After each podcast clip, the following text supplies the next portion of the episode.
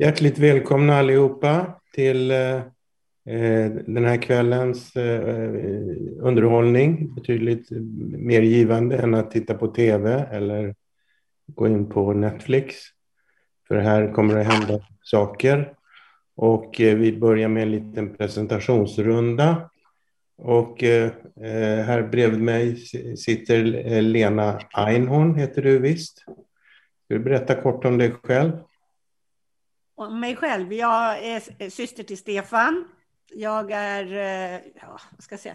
Jag är huvudsakligen numera författare och dramatiker, men har ett förflutet som jag är utbildad läkare och jag har disputerat inom virologi och tumörbiologi. Ja, och sen har vi Björn Olsen. Mm, jag är professor och överläkare i infektionssjukdomar i Uppsala och har ägnat de senaste 25-30 åren åt just pandemier.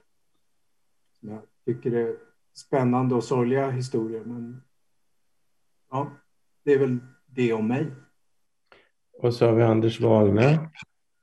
Jag heter Anders Wahlne då och jag är pensionerad professor och överläkare i klinisk virologi på Karolinska institutet och Karolinska sjukhuset och eh, jag var faktiskt opponent till Lena när, Aino, när hon disputerade 1983. Och eh, vi är fortfarande vänner. Japp, det kan jag intyga. Och Gunnar Steineck, varsågod. Jag är seniorprofessor i klinisk cancerepidemiologi vid Sahlgrenska akademin Göteborgs universitet. Ja, och jag heter Stefan Einer, jag är professor i molekylär onkologi och överläkare på Karolinska och eh, ordförande i Centrum för social hållbarhet vid Karolinska institutet och så är jag författare lite annat. Vi har eh, en hel del frågor att eh, besvara och eh, flera frågor handlar om vaccinet.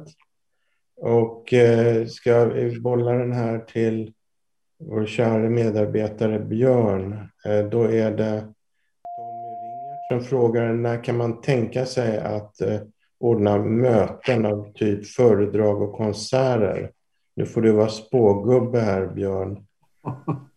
ja, eh, under, förutsättningen att, under förutsättning att man kan rulla ut vaccinet ordentligt och eh, stora delar av Sveriges befolkning är vaccinerade eh, någon gång. Jag tror inte till midsommar, det, det verkar inte alls hålla, inte med den takt vi har nu. Så eh, låt säga augusti någonstans där. Kan man då komplettera eh, vaccinationen med antigentester. Vi har diskuterat det här lite grann kring antigentester, snabbtester alltså för corona. Eh, vilket man kan, som danskarna exempelvis, ta det tre gånger i veckan. Eh, de kör ju ut det rätt hårt nu för att liksom verkligen få kontroll över smittan. Så det kompletterat med snabbtester, då skulle man ja, med lite tur framåt höstkanten, oktober, november någonstans där. Det, det är min gissning. Eh, nu, är jag, nu är jag ute på verkligen hal is och dålig is, rutten is rent ut sagt. Men det är det jag kan tänka mig. Ska vi ta, låta någon annan gissa också? Vem vill gissa? Jag tror att Gunnar vill gissa lite. jag, jag har sagt hela tiden att jag ska vara isolerad här i Bovastrand till mars 2022. Så jag, jag, jag, tycker inte att jag har fått det reviderat. Alltså. Det, jag är väldigt orolig för de här nya stammarna och eh, det är ett tjugotal stammar som Olle har skrivit om också. Så att eh, jag, jag tror att det är jätteviktigt att vi kombinerar med annat. Snabbtester och jag är ju för den här strategin som vi har skrivit om i DN, alltså att vi, att vi stänger ner helt och hållet för att eh, lite grann ta ett steg tillbaka och se vilken riktning det tar med de här nya stammarna. Det kan ju vara så att det ordnar sig ändå. Men, men det kan ju också vara så att vi står inför en helt ny pandemi. Så att... Ska vi göra en liten omröstning bland deltagarna här idag? Eh, Björn tror att framåt oktober eller något sånt där. Eh, och eh, Gunnar tror framåt eh, mars nästa år. Och då ska vi göra en liten handuppräckning här. Vem tror att Björn får rätt? Räcker upp handen. Ja, ja, ja. Och vem tror att Gunnar får rätt? Räcker upp handen nu. Ja, det var en hård fight, vill jag lova. Jag skulle faktiskt drista mig till att säga att det är nästan exakt likadant, men om jag får eh, gissa så vinner Gunnar med en hårsmån i denna virtuella tävling. Sen får vi se vem som har rätt också. Det kommer framtiden att avslöja. Men Stefan, Men, Stefan ja? det bygger ju på en ideal värld. Den bästa världar. Ja, av alla världar så bygger mitt antagande på att det verkligen fungerar med vaccin, att vi får ut snabbtester. Eh, och tyvärr lever vi inte i någon slags idealvärld, långt ifrån. Och eh, jag är nästan, berö- jag är nästan eh, beredd att faktiskt rösta på Gunnar här. Okej, okay. Det, var, det var verkligen ödmjukt. Ja, jag, röstar, är ju faktiskt... jag röstar på Björn kan jag säga. Ja. Okej, okay. jag kan berätta att eh, Gunnar är den enda av oss som är epidemiolog. Vi andra är ju inte alls lika kvalificerade. Alltså jag skulle också vilja tillägga att i oktober får vi ett nytt ledarskap för eh, Folkhälsomyndigheten. Och beroende på hur det ledarskapet ser ut, om de går in stenhårt för zero covid, då har vi ju en annan situation än om de kör på som hittills. Ja, vi hastar vidare. Har ställt frågan, kan man smitta andra trots att man har antikroppar? Många som har det har den uppfattningen. Kan man alltså smitta andra trots att man har antikroppar? Vad säger Anders? Förmodligen inte skulle jag vilja påstå. Därför att, eh, men med den eh, brasklappen att pratar vi om det virus som nu är i omlopp och inte med de här mer smittsamma varianterna så skulle jag vilja påstå att eh, eftersom, som jag tidigare sa, så är det kanske det är högst 30 procent av de som är smittade som för smittan vidare. Och det har att göra med hur mycket virus man, man utsöndrar i luftvägarna och som andra kan andas in. Och där krävs det ganska mycket. Men med de nya virusen så krävs det förmodligen mindre, kanske en 10 potens. Å andra sidan så... Um, eh, jag, jag, tror fortfarande så att har man antikroppar, det här är um, en gissning, eh, ska jag säga då, så utsöndrar man inte tillräckligt mycket virus för att smitta andra. Men det är klart att ger man sig fram på det så kan man säkert smitta en annan. Men eh, i normalt umgänge eh, utan att ge mun till munandning eller något sånt där så, så tror jag det är svårt att smitta vidare. Okej, okay, så att eh, om man pussas med varandra kan man bli smittad då? Nej, det tror jag inte. Det, det beror på hur mycket man flämtar när man pussar. Hur mycket man flämtar? Ja. Okej, okay, jag ska lägga det på minnet och fundera över vad det kan tänkas innebära. Har du en annan när du pussar så tror jag inte att du smittar någon annan. Nej. Sen ska man ju också vara infekterad. Det hör ju också till saken. Man går ju inte omkring och, är infektiös hur länge som helst. Även, alltså det, den aspekten finns ju också med. Det är ju bara några dagar som man kan smitta. Ja, sannolikheten är, är min absolut, jag skulle vilja säga, nästintill eh, negligerbar. Vi pussar. Vi pussar. Okej. Okay. Det påminner mig om när jag var på min första eh, laboratoriefest på Radiumhemmet. Jag var väl 19 år gammal. Och på den tiden var det en lite annorlunda inställning till livet och efter en stund så försvann eh, cheferna in i de olika labbutrymmena med sina laboratorieassistenter, som det hette på den tiden, sina biomedicinska analytiker. Och jag var på den där festen eh, med, tillsammans med min pappa och min pappa gick som vanligt hem tidigare. Och jag var ju lite chockad över det här då, vad som pågick. Och, eh, så jag frågade honom vad håller de på med och då svarade min pappa ja, de pussas bara lite grann. Gulligt va? Ja. Nu ska ni få höra en fråga eh, från Varför är det så få som skyddar skydda sig och andra?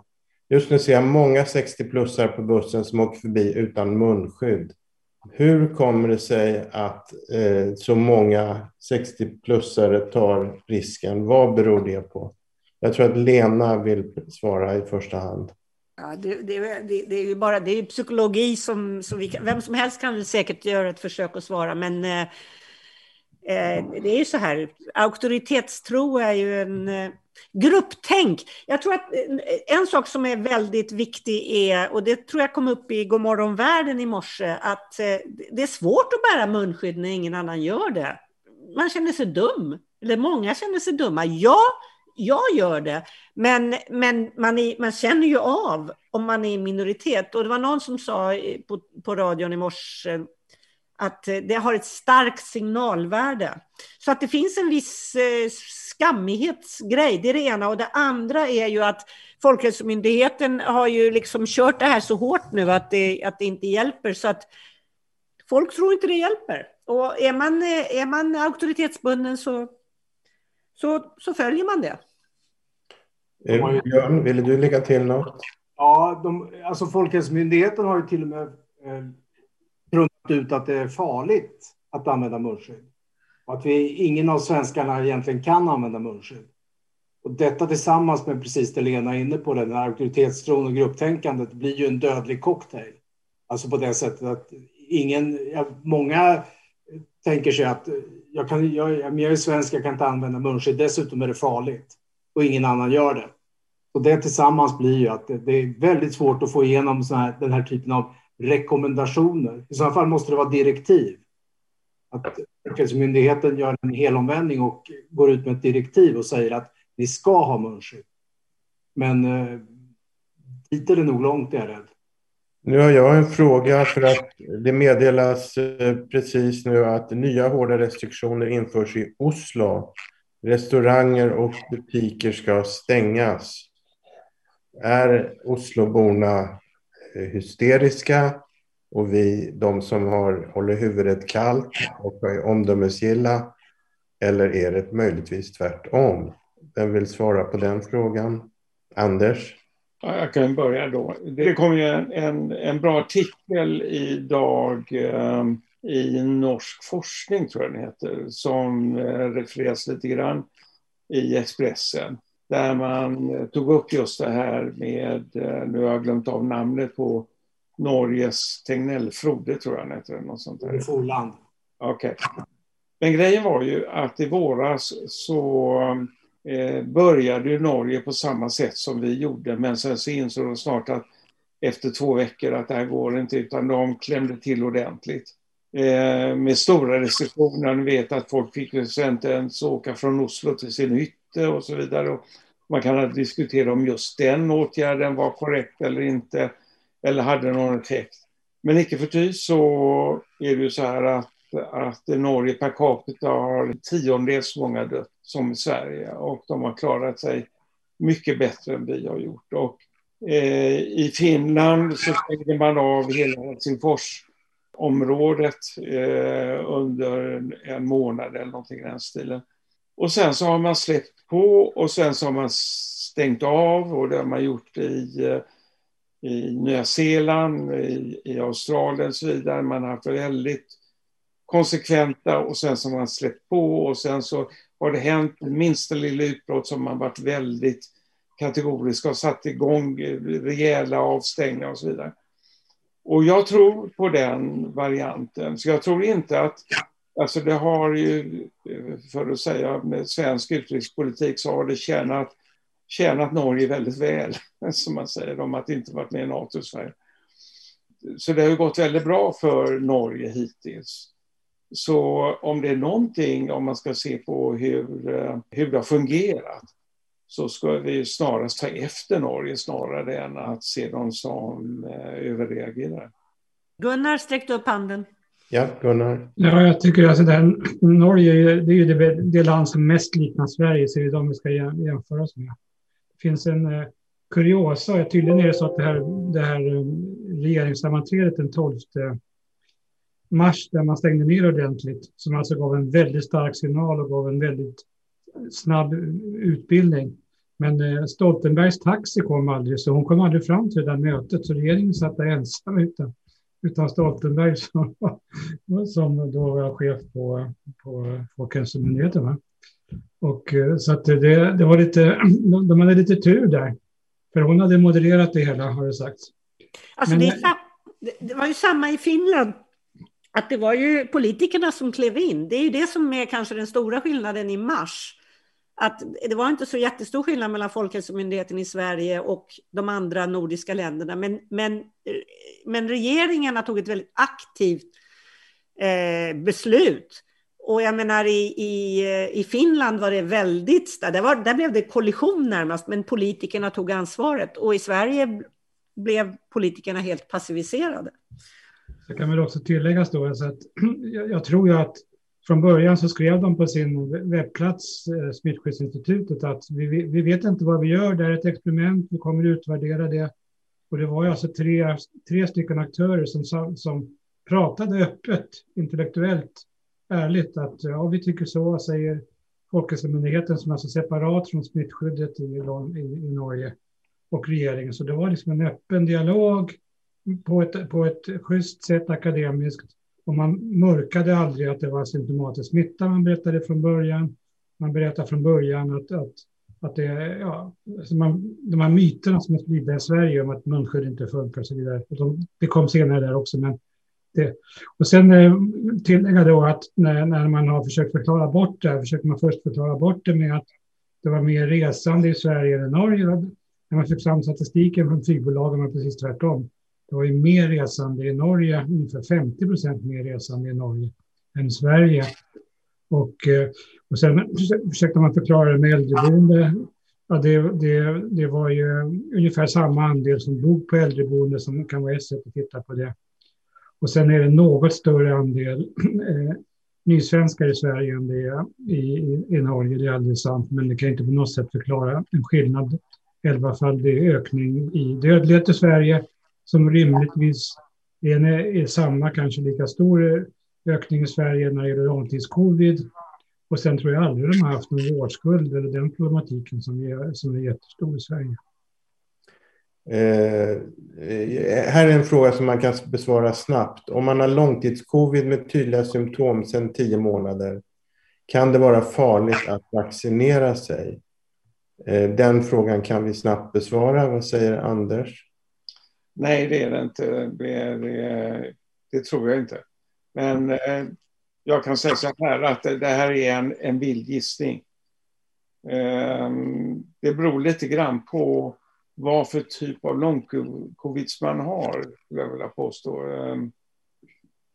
Vad jag kan säga dess, utöver det är ju då att ehm, det har visat sig att att ha haft covid och sen vaccinera sig en gång får man ett mycket bättre skydd än om man vaccinerar sig två gånger och inte haft covid. Så man ska vaccinera sig en gång om man haft, åtminstone om man haft covid. Det, det, det kan jag verkligen rekommendera. Men, men eh, hittills, mig veterligt, och då får väl Björn eller någon annan korrigera mig, så så tror jag inte att det är någon farlig. Jag vet faktiskt inte om någon som har långtidscovid har vaccinerat om sig. Vet du Björn? Nej, alltså jag tror inte det är någon fara. Jag håller mig helt med Anders resonemang där. Och jag tror absolut inte det är någon fara att göra det. En educated guess är att eh, om jag har haft långtidscovid så är jag vaccinerad. Ja, ni ser när jag säger att den här frågan får ett snabbt svar så får det inte ett snabbt svar eftersom vi är väldigt babbliga i den här gruppen. Men vi är å andra sidan väldigt stringenta och exakta i våra... Nej, men det är så här. Utom när vi spekulerar. Stefan, ja. man ska aldrig fråga en forskare om ett, eh, ett snabbt svar eller något sånt där. Därför att i att vara forskare är att vara skeptisk mot allt, inklusive sina egna hypoteser. Ja, tack för de orden Anders. Nu har jag lärt mig någonting väldigt viktigt. Som kan, vi inte lägga till, kan vi inte lägga till Stefan att det finns en väldigt bra webbplats nu av läkare till läkare om långtidscovid med all information man behöver där. Och, eh, och, sen, och de samarbetar också med den här långtidscovidsföreningen. Jag, jag kan ta fram länken och lägga ut den. Kan du lägga den på chatten så är det jättebra. Ja. Nu kommer en fråga här Måste man verkligen hålla distans och använda munskydd efter att man fått vaccin i två doser och fått full effekt av vaccinet? Eller kan man träffa både vaccinerade och ovaccinerade på ett normalt sätt? Det verkar råda delade uppfattningar om detta. Vem vill bita i det sura äpplet? Ja, jag kan ta den direkt och, och sticka ut hakan och säga att, att eh, det går bra att leva som innan covid. Eh, skulle jag göra i varje fall. Det är risken att smitta, som jag tidigare har sagt, är minimal. Och risken att bli smittad och bli svårt sjuk är absolut minimal. Eh, så eh, gå omkring och pussas. Håll andan. ja. Björn, vad säger du?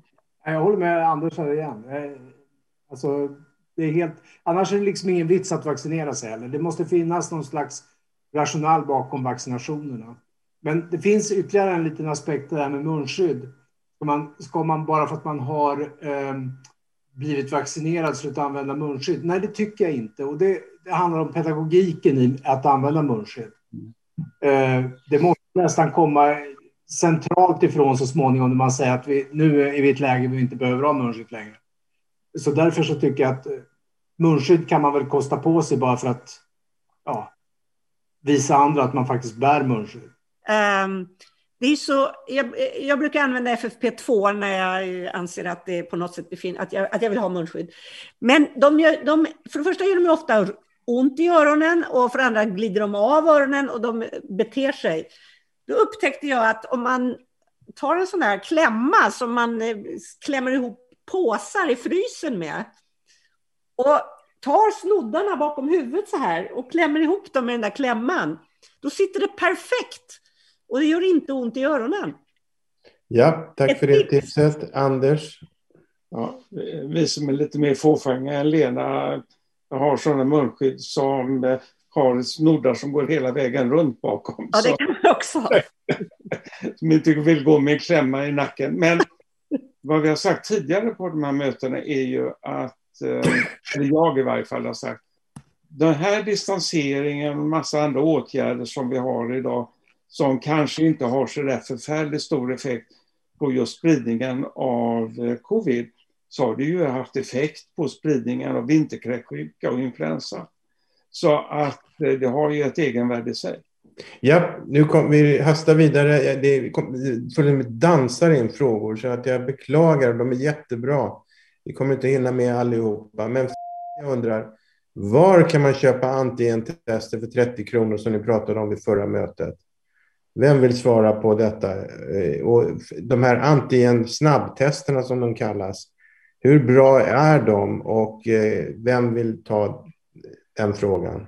Ja, vad det gäller hur bra de är kan väl jag ta direkt. Och, eh, det är så här va, att man pratar om falskt negativt, falskt positivt och sånt där. Va? Men vad det gäller falskt negativt i det här eh, läget så kan man det säkert ha virus i både i, i övre luftvägarna och vara antigen-negativa för det är inte tillräckligt mycket för det.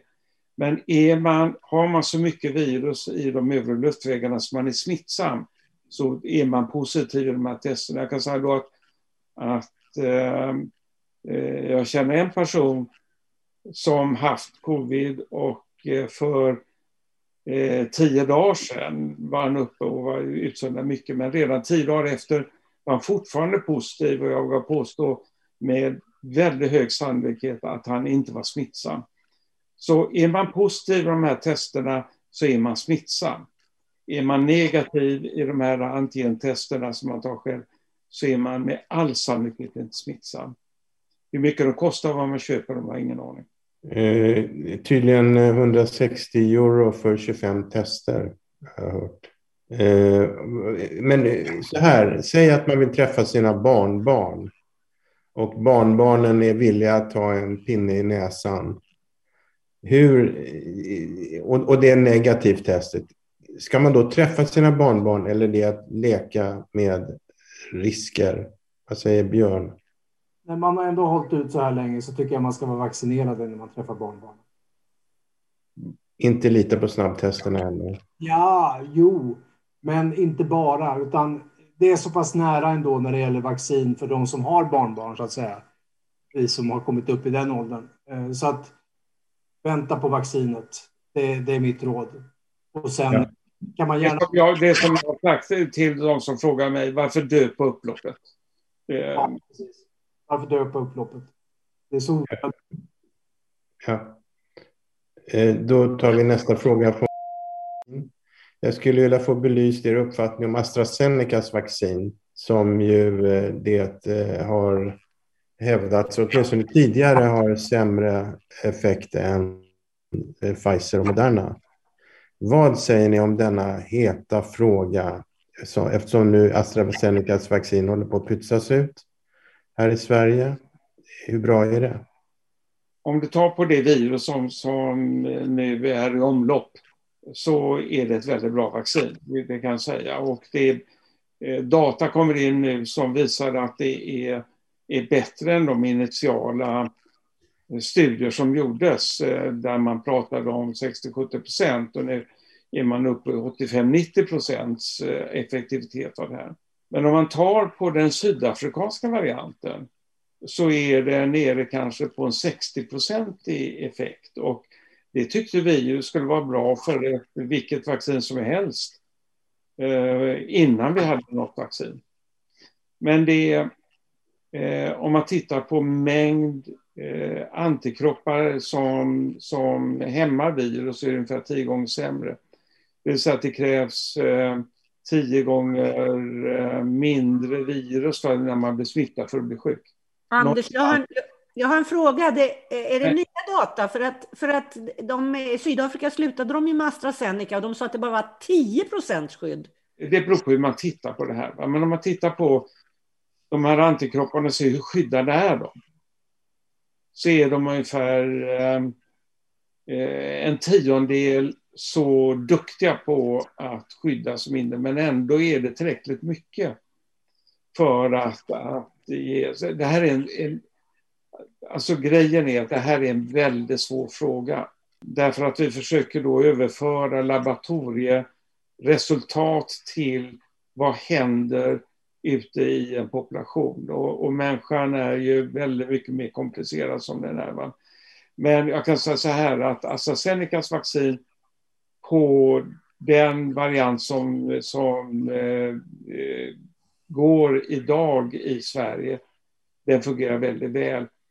På den, eh, och på den engelska varianten som vi hör nu också fungerar också väldigt väl. Däremot på den brasilianska och sydafrikanska så fungerar det inte lika bra som Pfizers gör, det kan jag säga.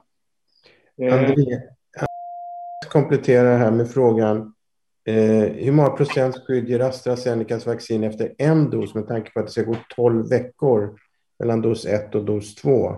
Kan man känna sig någorlunda trygg efter den första dosen? Ja, det, är inte, det är inte rekommenderat 12 veckor, men det kör man i England idag. Eh, men däremot så är det så här att om man väntar mer än 3-4 veckor så får man ett bättre svar idag eh, om man, där man får sin andra dos. Och, och det här är det här är någonting som vi vet ifrån när vi immuniserar eh, kaniner eller andra djur.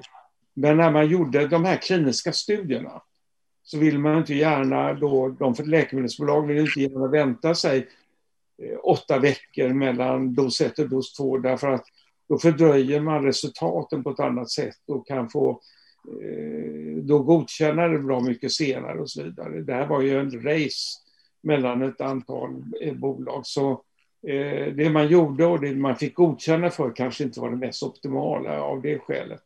Men jag tror att England gjorde ett bra val när man sa att eh, låt det gå 12 veckor emellan. Och hur skyddade det man efter ja, den? Ja, alltså, det är jättesvårt att säga, men det, kommer att ge sig. Va? Men eh, eh hade jag fått den första sprutan så hade jag gärna väntat 12 veckor. Kan. Okej. Här har vi en fråga från jag formulerar om den lite grann. Varför hävdar Tegnell att barn inte leder smittan i förskola, skola?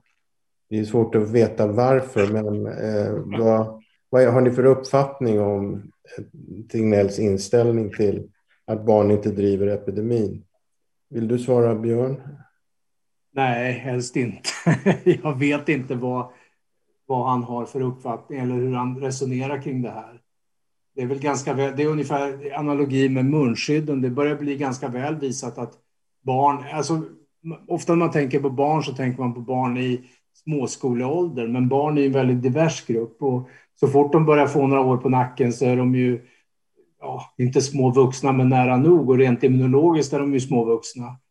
Eh, så att det, folk som är, eller barn som är 14 upp till 18 år, de kan ju vara helt immunologiskt aktiva precis som vuxna är så att säga och sprida virus precis lika effektivt som vuxna.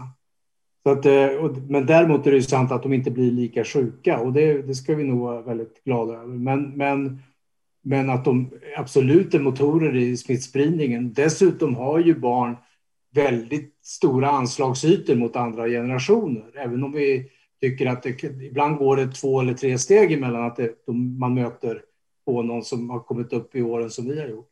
Men likförbaskat så har de ju anslagsytor uppåt. Och, eh, och ju längre tiden går och ju mer trötta vi blir, desto mer slirar vi på de här att liksom hålla distans mellan generationerna. Och ett tu tre så kommer ju smittan in på något sätt. Så att det, det börjar komma fler rapporter som visar just barnens roll i, i det här med, med smittspridning, att de är liksom driv, en av motorerna bakom smittspridning. Eh, och det, kanske, det är så att de kanske är ännu mer effektiva i de länder där man har fler, ska säga, fler generationers hushåll. Så där, där, kan de nog vara ännu mer effektiva så att säga, att sprida över till generation, över generationsgränserna än vad det är i stora delar av Sverige där vi har väldigt mycket en eller två generationers hushåll. Mm, tack. Får jag fylla i eh, en grej och det är ju att har de symptom Alltså det är ju, frågan är de här minsta barnen, eller hur Björn? Jag menar, det är väl där möjligen som, som de kanske inte har, är lika stora smittspridare som äldre barn. Och, och, och har de symptom så är de, har de jättemycket virus ofta. Men har de inte symptom och aldrig får symptom, alltså inte presymptomatiska utan asymptomatiska, så jag vet inte, då, då tror jag att de kanske inte smittar lika mycket. Men eh, jag vet inte vad, vad du har för uppfattning om det, Björn? Ja, men jag, jag håller med dig om det. Alltså, det. Det tror jag stämmer nog ganska bra med det. Och, men det är väl kanske så, jag menar, det återigen, man, man säger barn, det är ungefär som att säga 70 plus och så säga att alla människor över 70 år är lika ända tills man blir 102. Och det, det skiljer väldigt mycket där i, i, mellan olika åldrar och det är samma sak när det gäller barnen neråt. Och jag menar, en unge som är 14-15 år, som, det skulle jag akta mig betydligt mer, mycket mer för än en treåring. Där håller jag med dig, Lena. Det, det, visst är det så. Ja, ska vi, eh, ska vi, eh, det är många som frågar om det här med munskydd. Eh, vad säger, ska Gunnar meddela oss, ska man ha munskydd? När ska man ha munskydd? Och när ska alltså, man inte ha munskydd? Alltså det, det, det som är så tråkigt va, det är ju att de här myterna som har spridits har vi inte förstått alla att en superspridare som är, är i ett rum kan lämna kvar viruspartiklar där eh, flera, många, många timmar efteråt. Va? Så att man, man kan bli smittad av en tom hiss. Man kan bli smittad av, av, av ett rum om det sitter en superspridare där. Eh, en person kan smitta en hel buss och så vidare och så vidare. I ett klassrum sitter man väldigt nära varandra. Det, är liksom, det finns ju inget att tveka om. Man ska alltid ha munskydd om man, om man är inomhus i en miljö där, där det kan ha varit tidigare är, eller är en, en person som inte är den egna lilla bubblan, det vill säga i mitt fall min fru bara. Så att, och, men jag själv, jag har inte gått in i en affär på, på, ett, på ett år. Alltså jag klickar hem allting, sitter här och klickar hem grejer från Ikea idag. Men, men, men det, det, här är ju framför allt att vi har försummat och att Folkhälsomyndigheten och politikerna har försummat de som tvingas åka kollektivt, de som tvingas åka till ett jobb, de som tvingas träffa andra. Det var ju, det var ju påtagligt att när man gick ut och sa att men titta här, grundskolelärare smittas inte. Ja, I samma undersökning i rapporten så var det alltså fyra gånger ökad risk att få covid-19 om man var taxichaufför. Det var ingenting man gick ut med. Och sen är det ju självklart då att grundskolelärare är det många rektorer och andra som har andra jobb än att träffa elever, så att de har väl, jobbar ju på distans och har en lägre risk, medan de andra då som träffar studenterna har en högre risk. Så att eh, det korta svaret är alltid ska man använda munskydd. Och eh, jag, jag var ju tvungen att vara i Stockholm nu två dagar, jag är livrädd när jag ska gå bara fyra trappor hemma. Jag går inomhus Då använde jag dubbla munskydden FFP2 och sen hade vi köpt, som frun tyckte då, eller jag också tyckte var snygga tygskydd ovanför. Men jag blev väldigt andfådd av det och, och eh, sen frågade jag då Christer Forsberg som har skrivit tio insändare nu genom detta och han säger att FFP3 är ju mycket enklare att andas i. Så att jag har gått över till FFP3 nu. Är det enklare med FFP3 än FFP2? Sa du det? Nej, med, med, jämfört med dubbla munskydd. Aha, aha, aha. Jag hade FFP2 plus, plus tyg då för, för estetiken. Då. Det ser snyggare Okej. ut om man tittar på presskonferensen. skriver, det var värre i våras. Eh, Då gick jag och sambon och handlade i industrimask. Där kan man snacka om att bli utstirrad. Idag är det mer accepterat och alla som använder munskydd eh, vid olika tillfällen räcker nu upp handen. Oj, det var en övertygande majoritet. Kloka människor i den här gruppen. Så, då tar vi och går vidare. Eh, Eh, vad vet vi om vaccinleveranserna inklusive Johnson Johnson i dagsläget? När tror ni att massvaccineringen kan komma igång? Och det kommer andra frågor också om det här. Det är många som är frustrerade över att vaccinerna inte har pytsat ut i den, det tempo som har förespeglat oss. Eh, Är det någon som vågar sig på en prognos för vad som kommer att hända med vaccinerna? Lena, vill du försöka dig på det? Eh, alltså, eh, Johnson Johnson har ju precis blivit eh, godkänt i USA. Jag, tror- har det ens blivit godkänt i EU? Det är någon som har koll på det? Eh, men, eh, så det tror jag dröjer. Jag tycker den som är, är Alltså det är flera nu som ligger, det är bland annat proteinvaccin som ligger i, i pipeline. Alltså väntar man i, i ett par månader så kommer det nog fler och fler eh, intressanta vaccin. Men jag menar, vad, vad Moderna och, och Pfizer har sagt är att de har, har, trapp, eller de har slagit av på takten för att kunna ta, så att säga, arbeta upp nya anläggningar. Och, det, och de säger att, de, att det kommer att bli en ketchup-effekt och så vidare. Hittills har vi ju inte sett det. Eh, men att det kommer säkert att öka på eh, takten. Sen är ju ett problem att EU har förhandlat jäkligt dåligt jämfört med både USA och Storbritannien och förstås Israel. Um, och det, det där eh, kommer nog att få efterräkningar.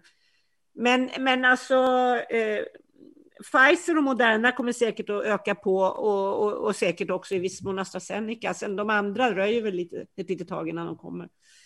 Jag tycker man ska vitalisera den här debatten om vaccinfabrik i Sverige, alltså eller i Norden någonstans. Man kan gärna göra det ett konsortium med flera länder. Det kanske går i strider mot EUs regler, inte vet jag.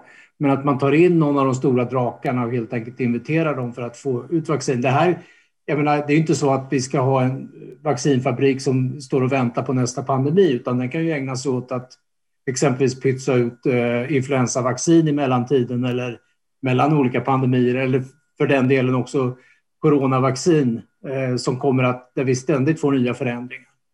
Istället sitter vi nu som lama anker och liksom väntar in att det ska komma till Sverige, att vi får liksom vår, vår del av det som EU har förhandlat.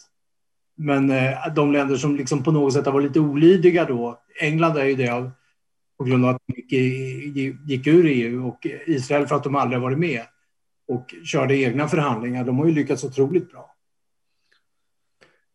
Okej, nu kommer en väldigt viktig fråga. Eh, Hur farligt är det att skicka sitt barn till förskolan? Borde förskolor vara stängda? Vad tycker panelen? Alltså så här, det är ju så här med skolorna, det är alltid det, det, är alltid det svåraste frågan med, med skolorna. Men jag menar, när, när det är lockdownläge så är det klart man ska stänga skolorna och det är väl lockdown, lockdownläge nu tycker jag. Ska man köra enligt den här taktiken med, med crush covid eller zero covid, ingen covid alls, så måste man ju i, i samband med en lockdown så måste man ju, det, det, det är precis som Lena säger, det är ju det, det enda, den enda logiska konsekvensen egentligen, man stänger rubb och stubb helt enkelt, så mycket man någonsin kan. Och det som inte är absolut nödvändigt för, att, för samhällets fortbestånd om man säger så. Under en period av kanske fyra veckor. Sen kan man börja trixa med antigentester och vaccin, vaccinationer under tiden så att man får ut det. Eh, det här med eh, pratet om eh, att ha lockdown eller stänga skolor. så är det klart att om man låter resten av samhället vara öppet eller stora delar av samhället vara öppet och bara stänga skolor så är det ju fullständigt meningslöst. Stänga skolor ska man göra samtidigt som man stänger resten av samhället, precis som Björn säger. Och att det skulle vara farligt för barn att vara hemma i tre veckor, då skulle vi ju inte kunna ha sommarlov. Det är ingen som pratar om att vi har sommarlov i, i åtta veckor då barnen är hemma och att de inte klarar det. Så det är klart att skulle vi ha en lockdown för hela samhället, då ska vi också givetvis stänga skolan också.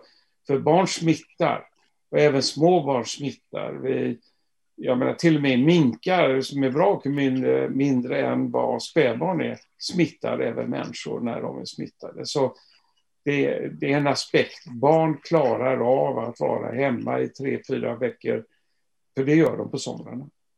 Då går vi vidare. Eh, här får vi en eh, fråga från Vilken är Sveriges strategi egentligen? Det kan man ju upplevas som en lite provokativ fråga, men ska vi försöka oss på att definiera den svenska strategin? Vill Gunnar börja? Jag, jag, tycker, eh, jag har inte tyckt om det här ordet från början, utan Sverige har haft ett förhållningssätt. Och återigen, min käpphäst har varit hela tiden, vi fick inte en tidig stark signal som i Norge.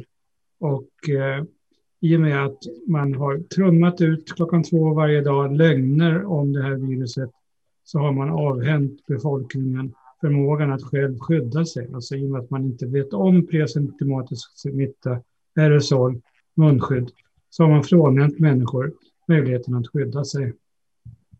Ja, vad säger Lena?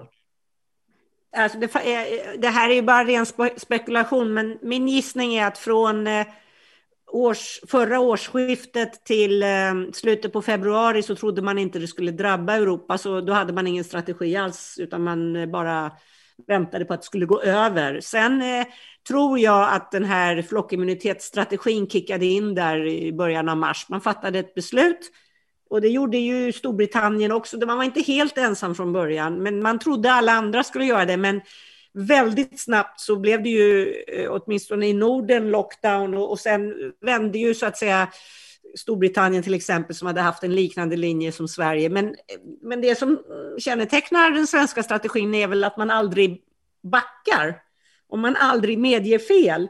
Så att eh, den här flockimmunitetsstrategin tror jag väl höll fram till tidig höst när man insåg att det, det inte kommer att bli någon flockimmunitet. Och då, lämnade, då övergav man flockimmunitetsstrategin, men man övergav inte sina rekommendationer, för då hade man ju medgett att man hade fel. Ja. Kallar du det en eh, spekulation eller en hypotes? Jag kallar det för en stark hypotes. Okej. Okay. Det eh, får vi se om den blir verifierad i framtiden. Här har vi en fråga till Björn från som undrar hur kommer tillvaron se ut om fem år? Och jag antar att det är, frågan gäller pandemier i största allmänhet och du är ju vår pandemihistorieexpert. Ja, ja, vad ska jag säga om det? Hur det kommer se ut om fem år? Jag hoppas verkligen att vi inte har någon ny pandemi som knackar på dörren. Det, det kan ju faktiskt ändra sig väldigt, väldigt fort och det har vi ju minst sagt märkt under det senaste året. Så att det kan ju dyka upp precis vad som helst. Min gissning är dock att om det skulle komma en ny pandemi så tror jag inte att det kommer bli en coronaviruspandemi. Det hoppas jag verkligen inte. Vi, vi behöver inte ens en sån här lök på laxen till så att säga. Utan snarare i sådana fall skulle kunna tänka sig en influensa. Det är väl min gissning. Jag har alltid gissat på influensa i och för sig, men, men eh, jag hade fel den här gången. Det blev en corona. Men eh, hur det kommer se ut om fem år. Jag tror att vissa länder kommer att ha en ganska låg fart när det gäller, alltså vi, vi kommer nog ha kontrollerat det här med hjälp av vaccinationer och testning och sådana saker. Alltså om fem år måste vi ha nått betydligt längre än vi har nått hittills i Sverige. Och vi måste också snegla på vad andra länder har gjort och varit framgångsrika i. Och då tror jag att man kommer att närma sig en taktik som betyder i princip zero covid man kommer att förstå att det är den enda framgångsrika strategin om man ska ha ett öppet samhälle. Och då kan man ju alltid titta på länder i Östasien, Australien och även eh, Nya Zeeland. Men däremot så tror jag att de patienter som kommer in med luftvägsbesvär till våra akutmottagningar eller infektionsmottagningar, då kommer man alltid ha ett batteri där covid eller sars-cov-2 ingår. Det är jag helt säker på. Oavsett om vi har ett samhälle där vi har verkligen kontrollerat smittan. Men vi kommer fortsätta att provta för den.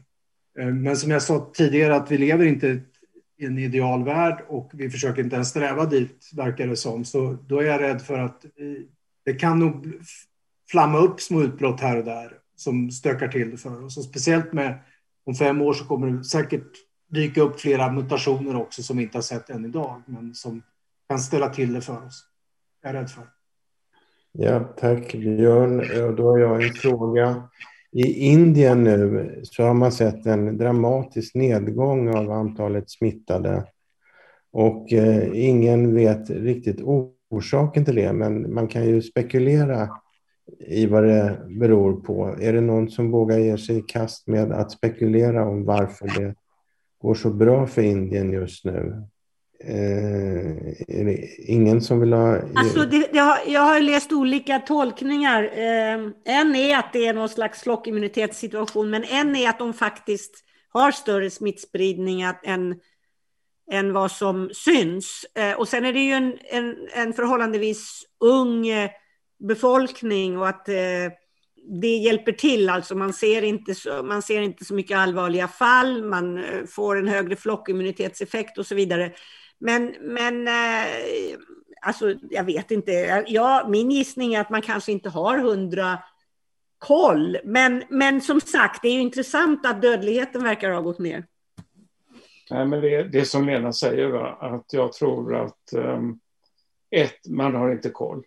Nummer två är um, framförallt då att de är en väldigt, väldigt mycket yngre befolkning. Jag, jag vet, vi har ett virus som heter HTLV1 som ger leukemi och som drabbar eh, oss människor eh, när man kommer till 60-årsåldern någonstans där.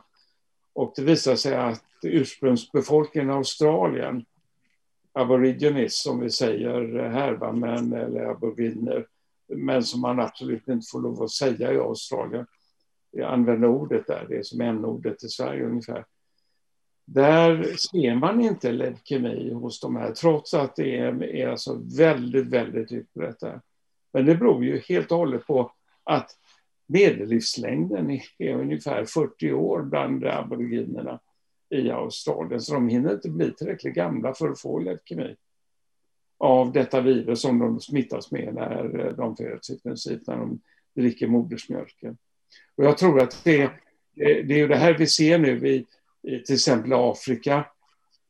Eh, där man har på grund av aids bland annat en mycket, mycket yngre befolkning än man hade tidigare. Så, så vad det gäller dödligheten och svår sjukdom så beror det, man måste vara lite äldre för att drabbas av det här viruset. Eh, alltså det, det är ju oklart vad som händer i, varför det blir som det blir i Indien. Men pandemier är ju omöjliga att så att säga predicera.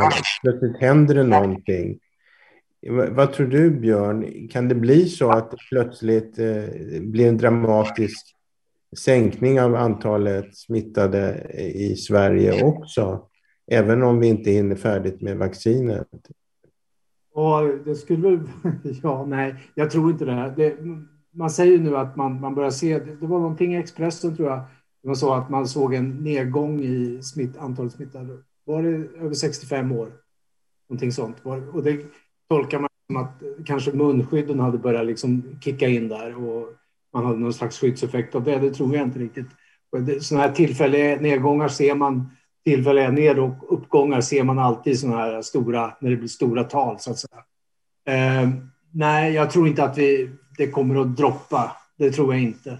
Det tror jag inte, för som jag var inne på så är det ju trots allt.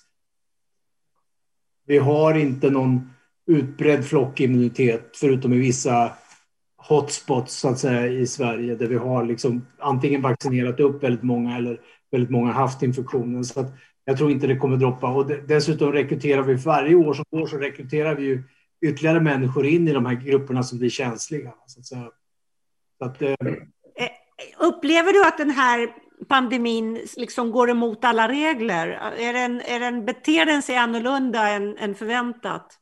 Nej, det gör den inte egentligen. Ehm, det, det, alla pandemier slår ju, slår ju hårt mot vissa, folk, vissa åldersgrupper. Det, så har det alltid varit. Det slår ofta hårt eh, mot eh, de fattigaste, de som har det sämst i samhället. Det, det, det är liksom genomgående mönster för pandemier.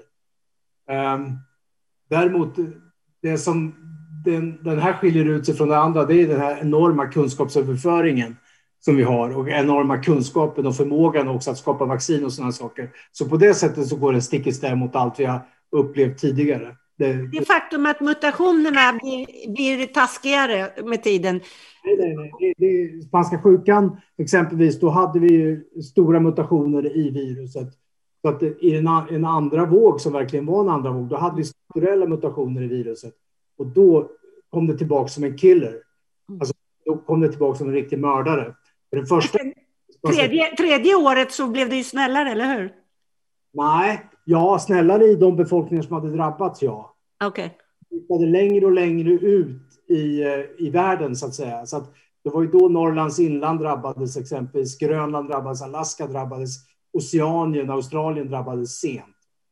Men Björn, ja. eh, hur tog pandemier slut för, eh, om åren? Var det att det blev flockimmunitet eller att människor isolerade sig? Eller vad? Dels isolerade man sig och jag menar vi har ju mängder med eh, ska säga, rest, eller reliker från de tidigare pandemierna, passen exempelvis. Det var ju pestfri brev från första början på 1300-talet.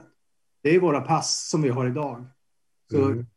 det, det, är det ena. Det, det, sen är det flockimmuniteten som naturligtvis eh, kickade in kan man säga. Åtminstone när det gäller influensavirus, för där har man en så generellt stor spridning i alla åldersgrupper. Så det, det, går mycket fortare egentligen när det gäller influensa.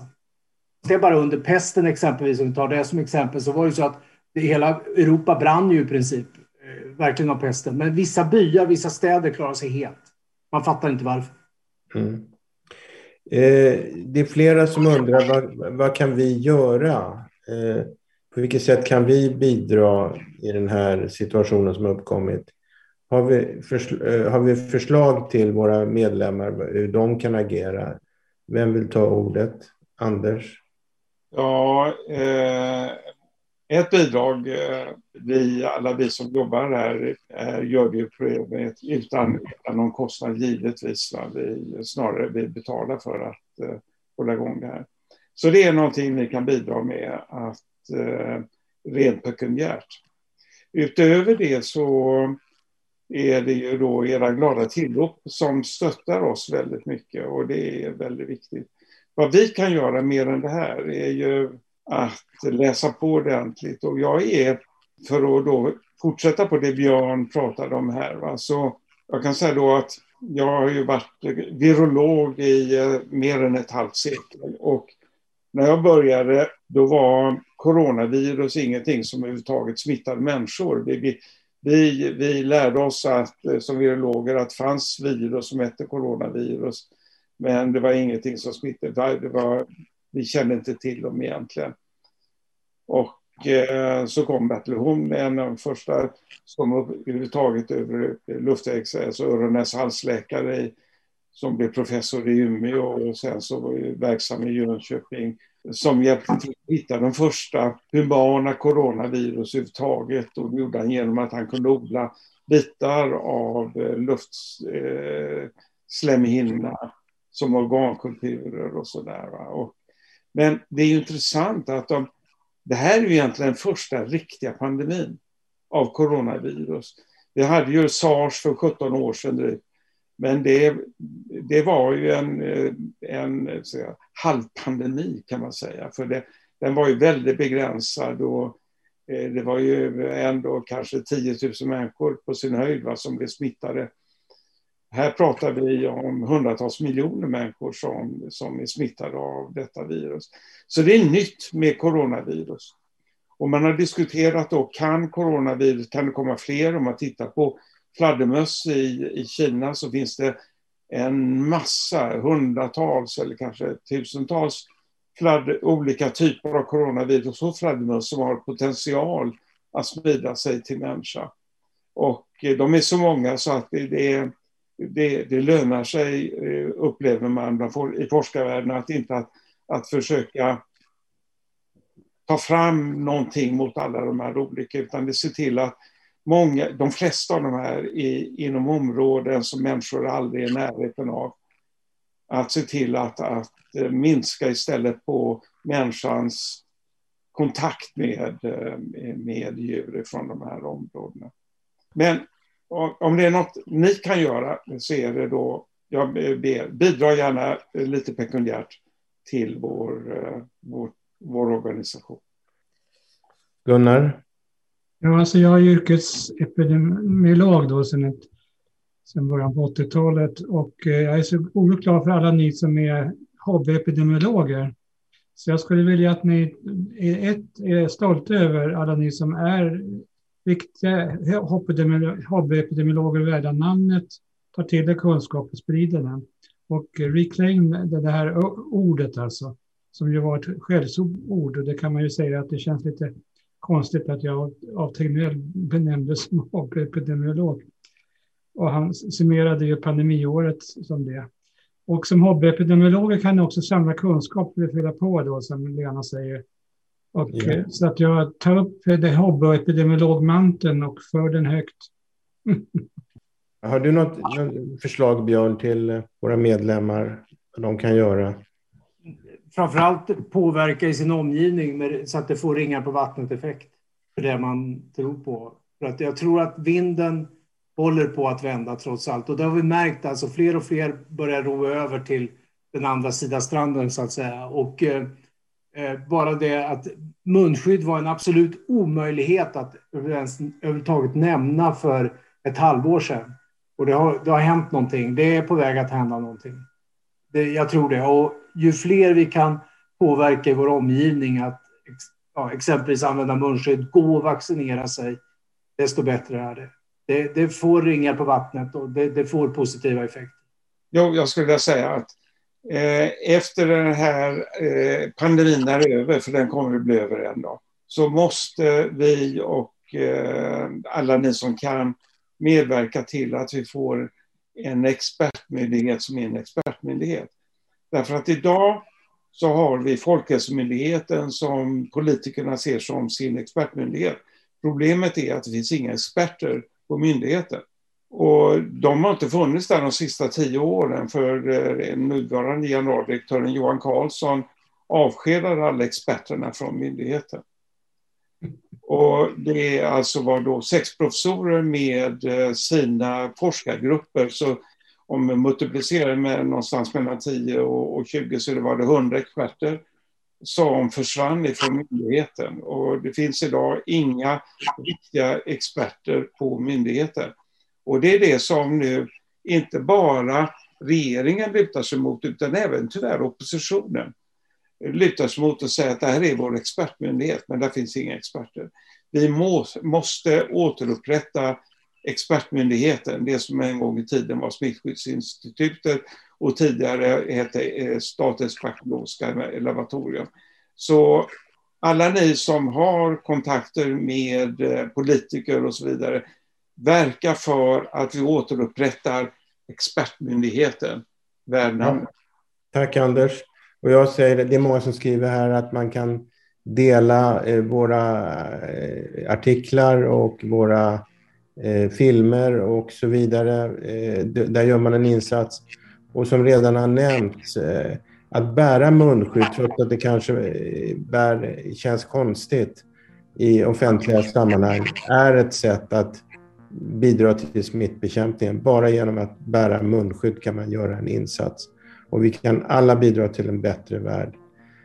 Jag lägger ut här eh, också eh, hur man eh, kan få tag i sådana här snabbtester om man är road. Och så säger vi hej då till våra medlemmar, våra älskade medlemmar. Tack för att ni finns. Stay safe. Det är inte så lång tid kvar. Stay safe och eh, ha det så bra tills vi ses nästa gång. Och tack för att ni kom hit och tack för att ni stöder vår verksamhet. Det uppskattas från the bottom of our hearts. Tack.